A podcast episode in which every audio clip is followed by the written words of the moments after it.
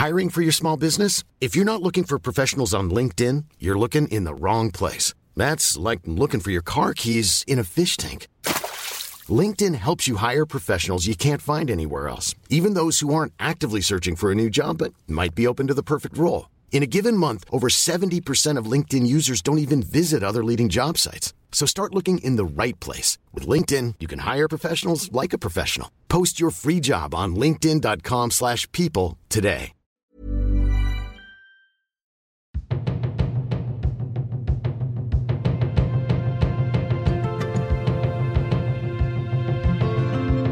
Hey everyone, and welcome to Quit Your Day Job.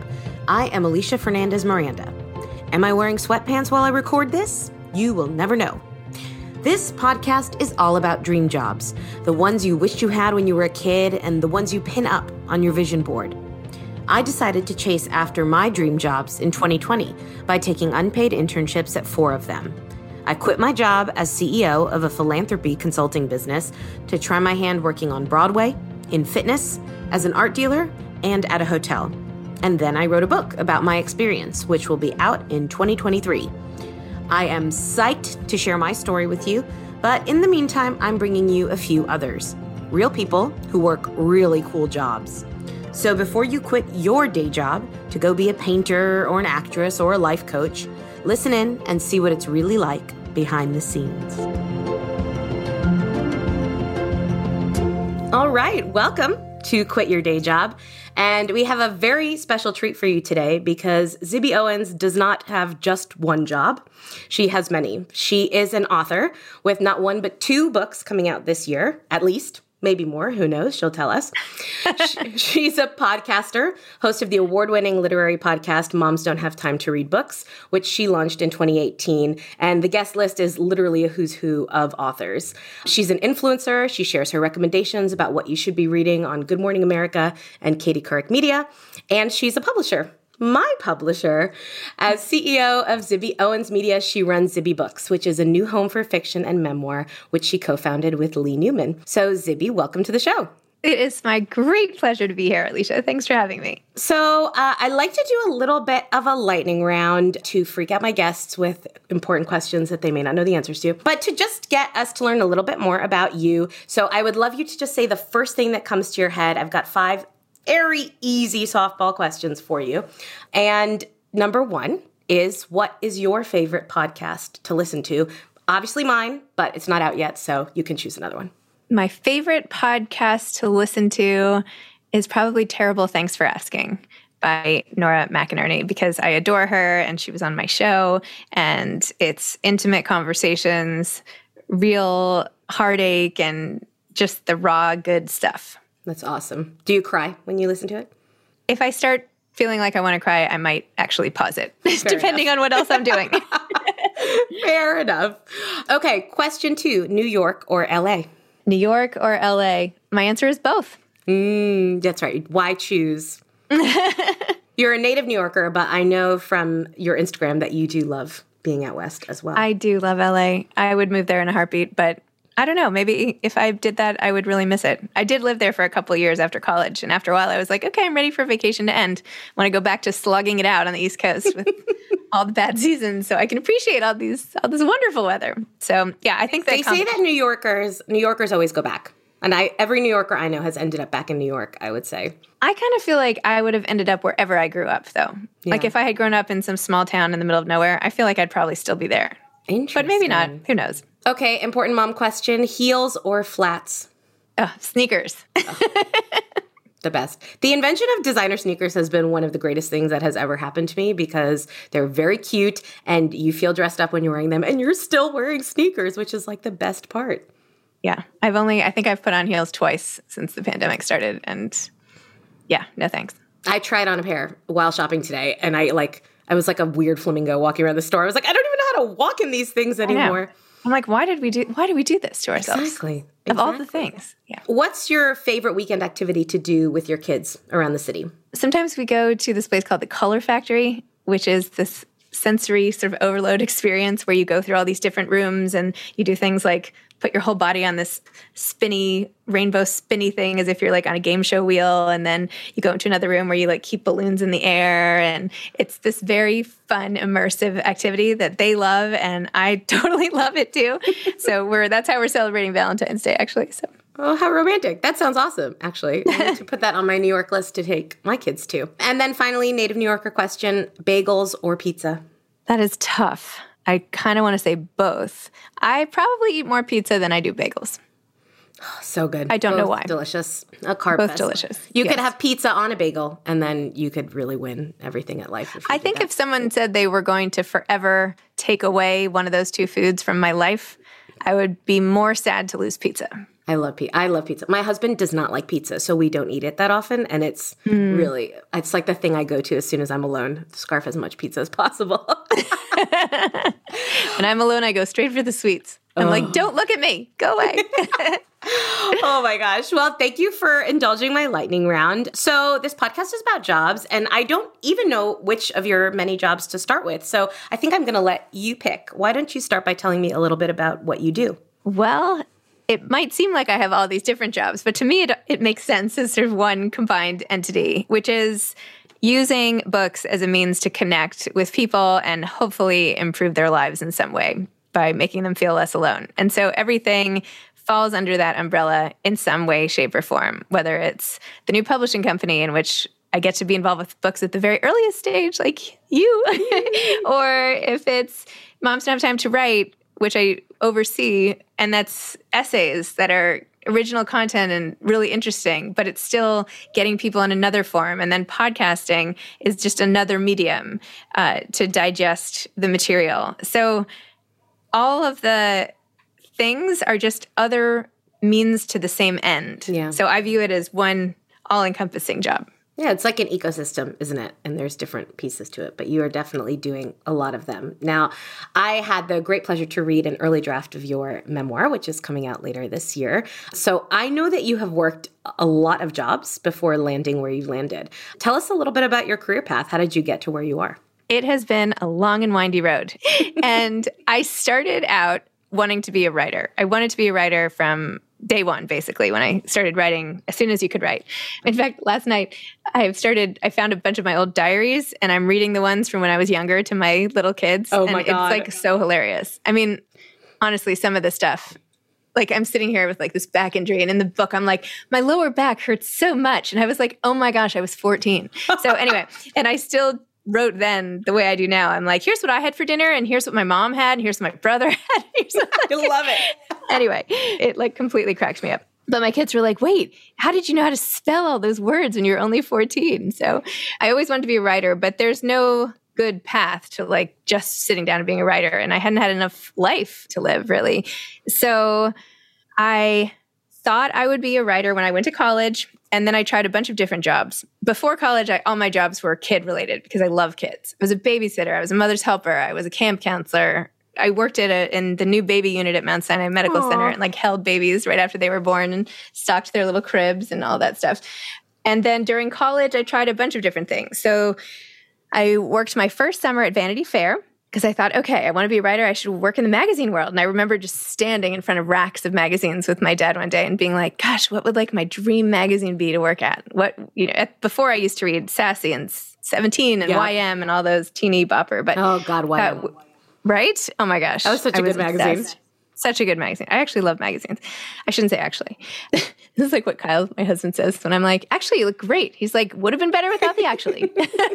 but anyway, Vanity Fair was great. And I did a rotational program where I learned about all the different things. But I realized there was no clear path from being on the editorial side or the business side to being one of the writers whose contracts I was in charge of shoving into files. right. So I realized that no, that's like not really what I wanted to do. And then I was getting really into my psychology major at school. I wanted to take every psychology class under the sun. And I thought, okay, well, maybe I'll be a clinical psychologist because I love talking to people and I love helping people and hearing their stories and, and all that stuff. So then I worked at the adolescent inpatient unit in White Plains, and that was tough. That was a really hard summer. And I realized I wasn't able to make as much of a difference. In fact, probably no difference by working in that type of system. It was almost more like a holding pen for kids in and out of juvie, kids who had horrific, really debilitating conditions. And it was more a place to manage the illness yeah. than to help. So I decided I didn't want to work in a hospital setting at all or any sort of clinic setting like that so that I would maybe I would pursue something else. The next summer I decided to try I got interested also in psychology of branding and brands and how you relate to how individuals relate to brands. I found that also super fascinating. So I worked at Ogilvy and Mather, an ad agency in the strategic planning, brand planning department, which was great and super fun and fast paced. And I like always having lots of different things going on instead of like sitting and focusing only on one thing, if you can't tell. So, Same. Yeah, so that was better. And I thought that I would go straight to clinical psychology. I'll try to speed this up. I'm rambling. Clinical psychology program. But I ended up dating this guy who was moving to LA, and I was sure we were going to get married. And if I wanted to stay with him, the plan was we would go to LA for a couple years and then I would move back to the East Coast when he went to business school. And then eventually we'd settle where we settled and I could get my PhD then. Right. I ended up moving to LA with him. I worked at a brand development and design firm. Then I worked at Idealab, which is this big internet incubator, all in marketing, working with brands, helping with design and branding and all of that, and helping watch all these companies start up, which is fascinating. I love starting things, which you also probably can tell. but I, I love like coming up with the ideas. And I wasn't coming up with the ideas for Idealab, but I was watching as they rolled out, which was fascinating. Broke up with the boyfriend, moved back to the East Coast, helped launch the Vera Wang fragrance for Unilever, and then I went to business school. And at business school, oh, ironically, I went to business school and I was in the same class as my ex boyfriend. So instead of being there as a oh partner, oh I was a classmate, which I just thought was pretty awesome. At business school, I remember taking this career development class and doing all sorts of personality tests. And I was like, okay, I understand myself really well, but there are literally no jobs that yeah, incorporate I everything I want to do. What right? am I supposed to do? Yeah. I'm like, I get it, but no, there are no, nothing fits. I decided to spend that summer at another ad agency thinking that was my closest to what I wanted to do. But I also lost my best friend on 9 11, which had happened two weeks before I got to business school. And I spent a lot of time writing about that, processing that. It was a really traumatic, awful event for everybody in the world. But I just losing someone so close to me shattered me. And I thought, well, you know what? If I'm going to die at my desk the way she died at her desk, I mm-hmm. believe she could have been anywhere, I guess, in the towers, but that's our theory. Then I have to be doing something that brings my whole self to work. I can't just pepper market Pepperidge Farm cookies anymore, as yeah. much as that's fun. So I decided to write and I wrote full time. I wrote a book. It ended up not selling. I ghost wrote a book that did sell. I wrote for magazines. Then I went on this tangent and worked for Weight Watchers when I was trying to lose weight. And I got really into that. And next thing you know, I was leading meetings all over the city. I helped start up this Gaggle of Chicks daily deal site for moms once I had my kids, but mostly I was at home until I got divorced with four kids and I had some time free. And I was like, okay, back to remembering who I used to be. So I started writing, started reading a lot more. Next thing you know, I started this podcast and things have just evolved from there. The story is amazing, though. And one of the things that fascinates me the most about hearing people tell their career journey is that when you're making these decisions, like, okay, you're moving to LA to be with a guy, or you're taking a job in branding, or you're doing this, or you're going to business school, you're doing that, they're often, the decisions are made like spur of the moment. You're influenced by loads of different things that might be happening around you. But if you were to look back on that, you could take the skills or the expertise that you developed in any single one of those jobs and they would be relevant to what you're doing now. Even Weight Watchers probably helped you understand women and what they want to buy and their psyches, you know, better than almost anything else. Those are extremely personal communities, right? And so even though that may not have been what you predicted, you ended up in the place you always were supposed to be. Yeah, but it did not make sense until now. Like along the way, I was always very apologetic for my career. I felt like such a waste. Like I could never really decide what to do. Right? None of it, it, it didn't make it didn't there wasn't like a common thread to any of it right. until I started this whole enterprise where I literally, like you said, I'm using every skill from every part. Even my very first job or my first assignment out of college, after I'd gone through this like intense academic program at Yale and like giving myself an ulcer studying so hard. And next thing you know, I'm in a motel, a, a motor inn in Studio City.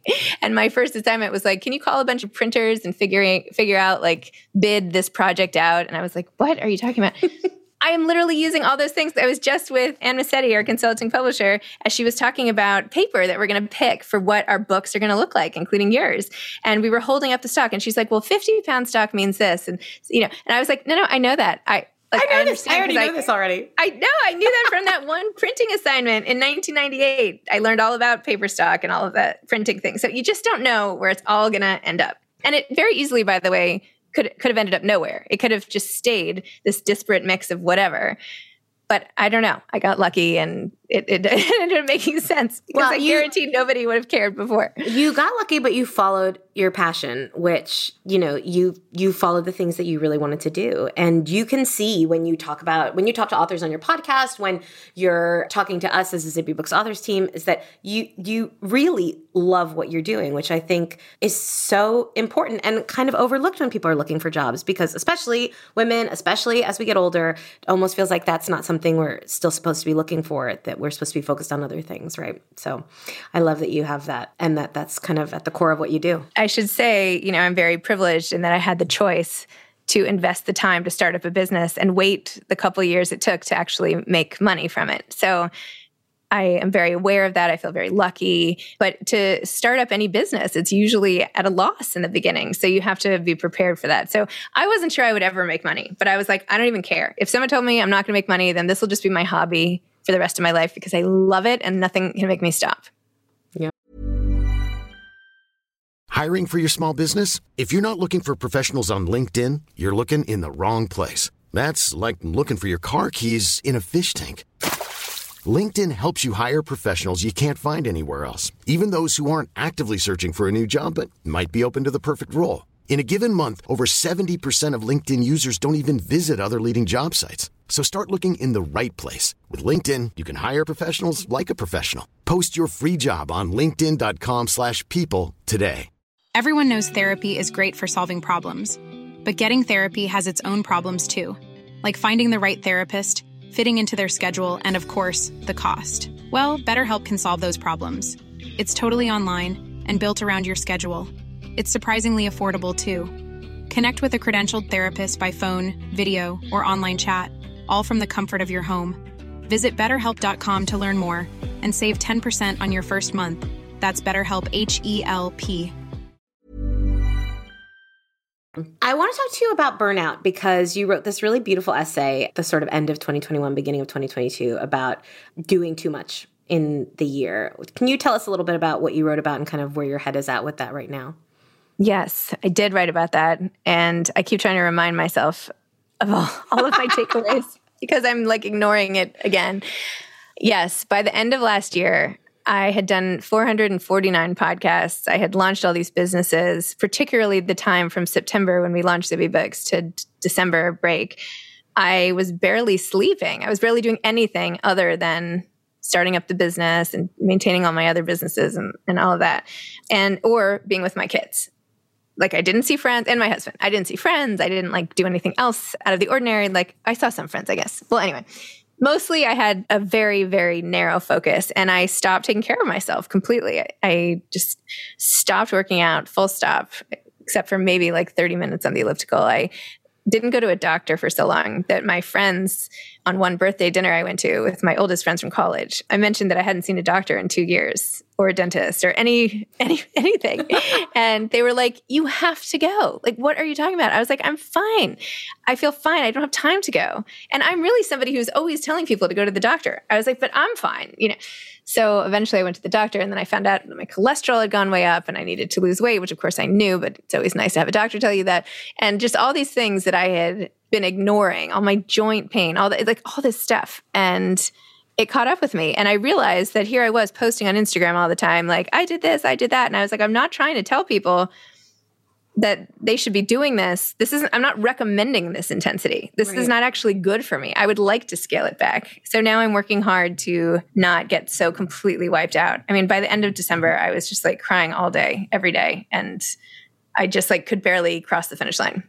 It's such a challenge. And I remember one year my New Year's resolution before I embarked on my internship life. Yes. My New Year's resolution was to stop telling people how busy I was because I could hear myself doing that all the time. And people would be like, How are you? And I'd be like, Oh my God, I'm so busy. I have so many things going on. And that was I just I hated everything. I hated everything about that. And I don't know, I think a lot of people in the pandemic amidst all the awful things that have happened with it slowed down in in a way, well by force really, in a way that they then had to kind of come and realize, okay, maybe I was doing too much before. But it does sort of feel like now I think a lot of people are in your position that they made all these resolutions like, oh, when, you know, we get back out there and life goes back to air quotes normal, I'm going to take all these learnings from all of this time we had inside and I'm going to be different. And I think I think change is very very hard. So, but continuing to remind ourselves about it is important, I guess.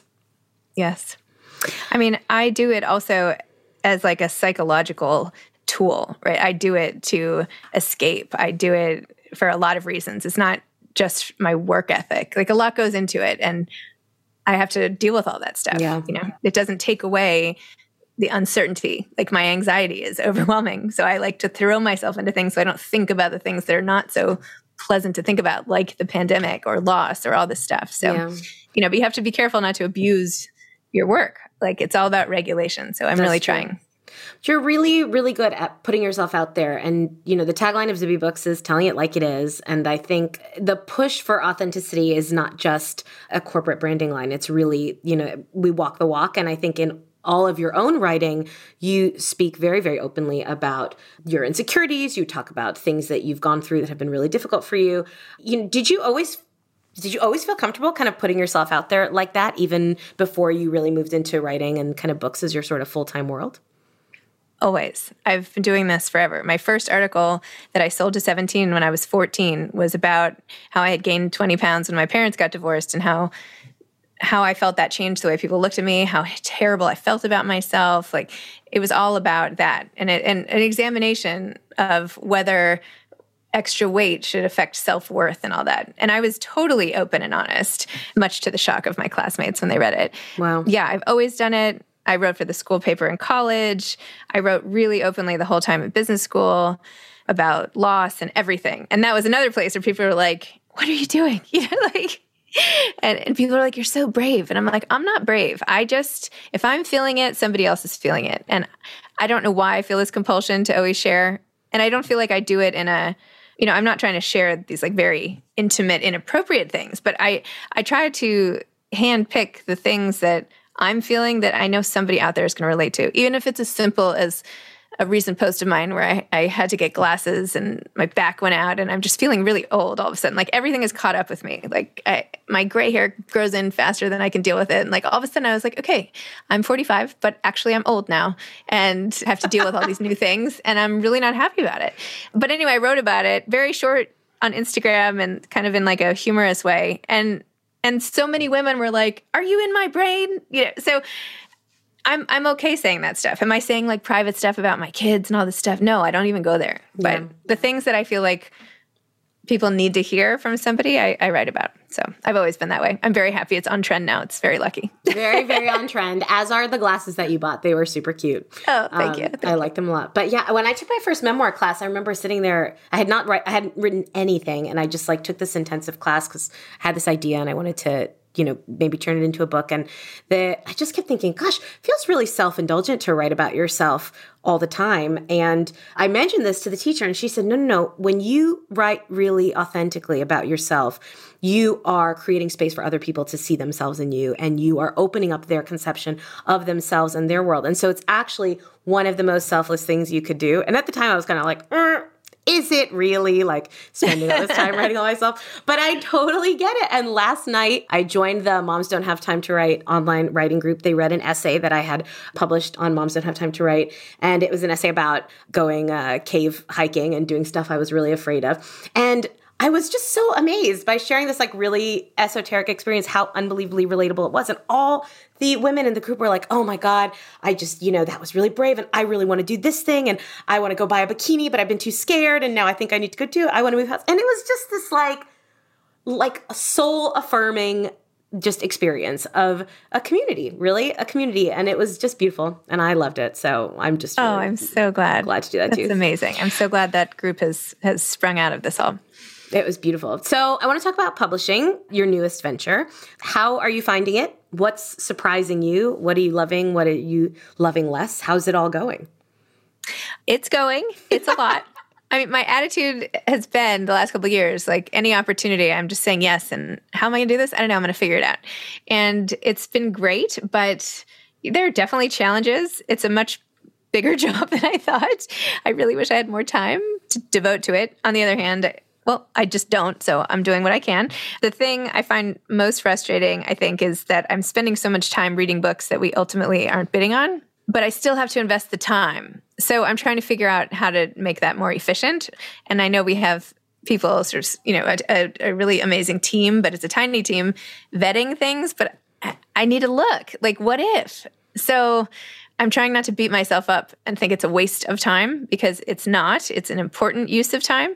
And I have to remind myself, like, it's okay. Even if we don't buy this book, someone's going to buy this book. And when it comes out, I'm going to interview that author and that's it'll right. be great. And I'll be like, I read it way back in the day and I loved it, but it just wasn't a fit for us. So, so that's like a time management issue I'm running up against. Plus, I have to read all the books for the podcast. So, last night at like 10 o'clock, I was like, do I read the book for the podcast in the morning or do I read this thing that we need to decide on by Wednesday? I don't know. So, so I did both. I did both.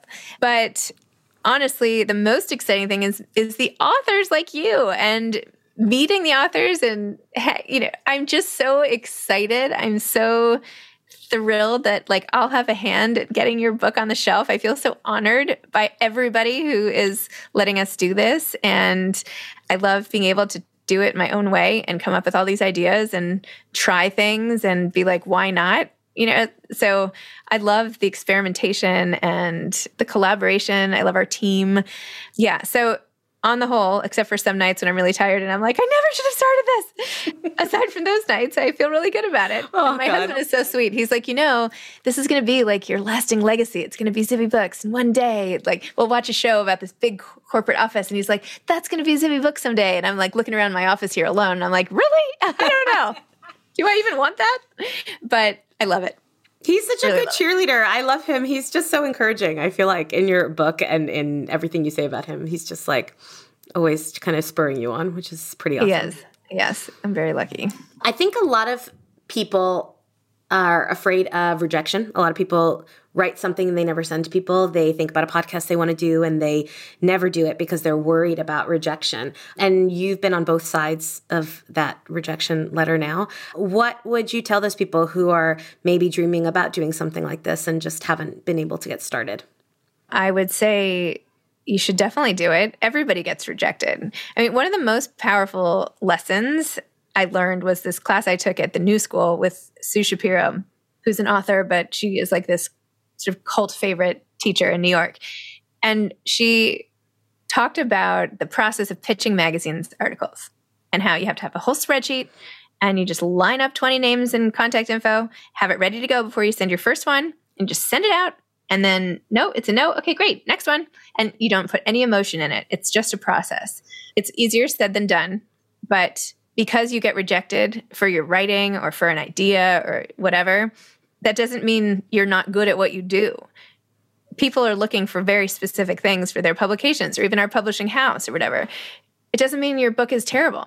I, I, to get my memoir sold, we, we sent it to almost 50 different publishers. And I'm thrilled to have ended up with Little A, and my memoir is great. And I'm really happy about how it turned out and whatever. I have to send you the new version, by the way, because I cut like, I rewrote a ton of it. But anyway, if I had stopped after the first couple of rejections, you know, who knows? But I ended up at the right place. And so many authors told me that as I interviewed them. So many stories have I sent it to a bazillion places, but finally one liked it.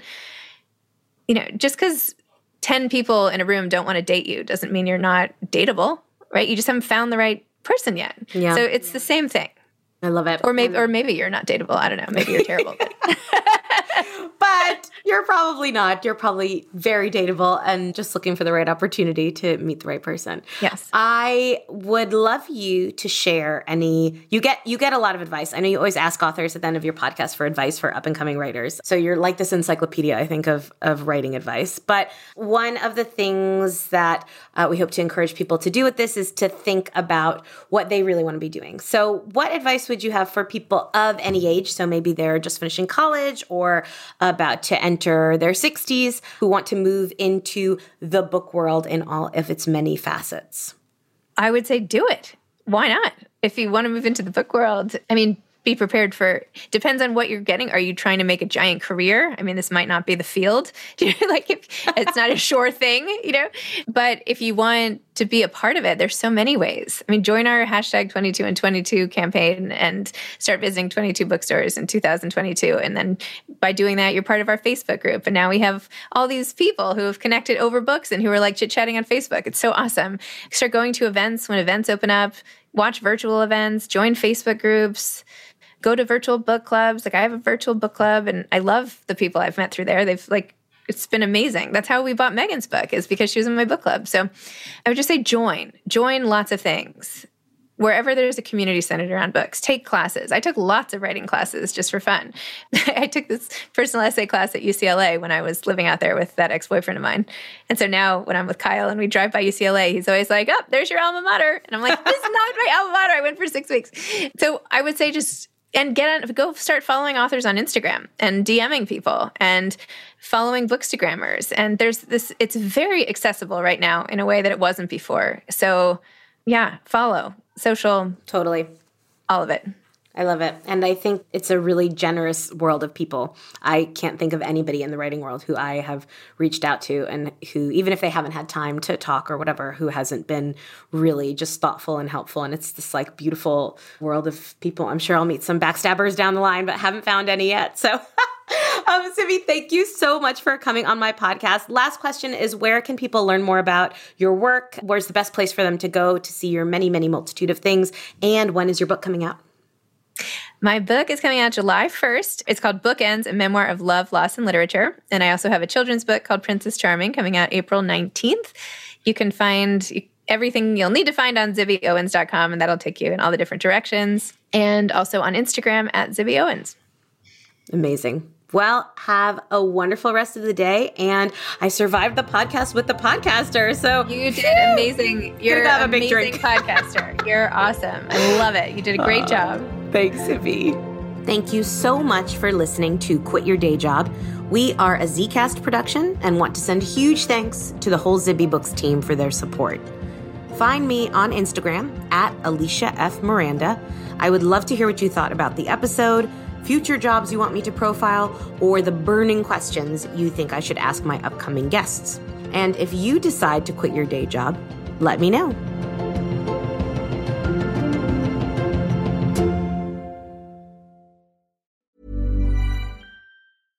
Mom deserves the best, and there's no better place to shop for Mother's Day than Whole Foods Market. They're your destination for unbeatable savings, from premium gifts to show-stopping flowers and irresistible desserts. Start by saving 33% with Prime on all body care and candles. Then get a 15-stem bunch of tulips for just $9.99 each with Prime. Round out Mom's menu with festive rosé, irresistible berry chantilly cake, and more special treats. Come celebrate Mother's Day at Whole Foods Market.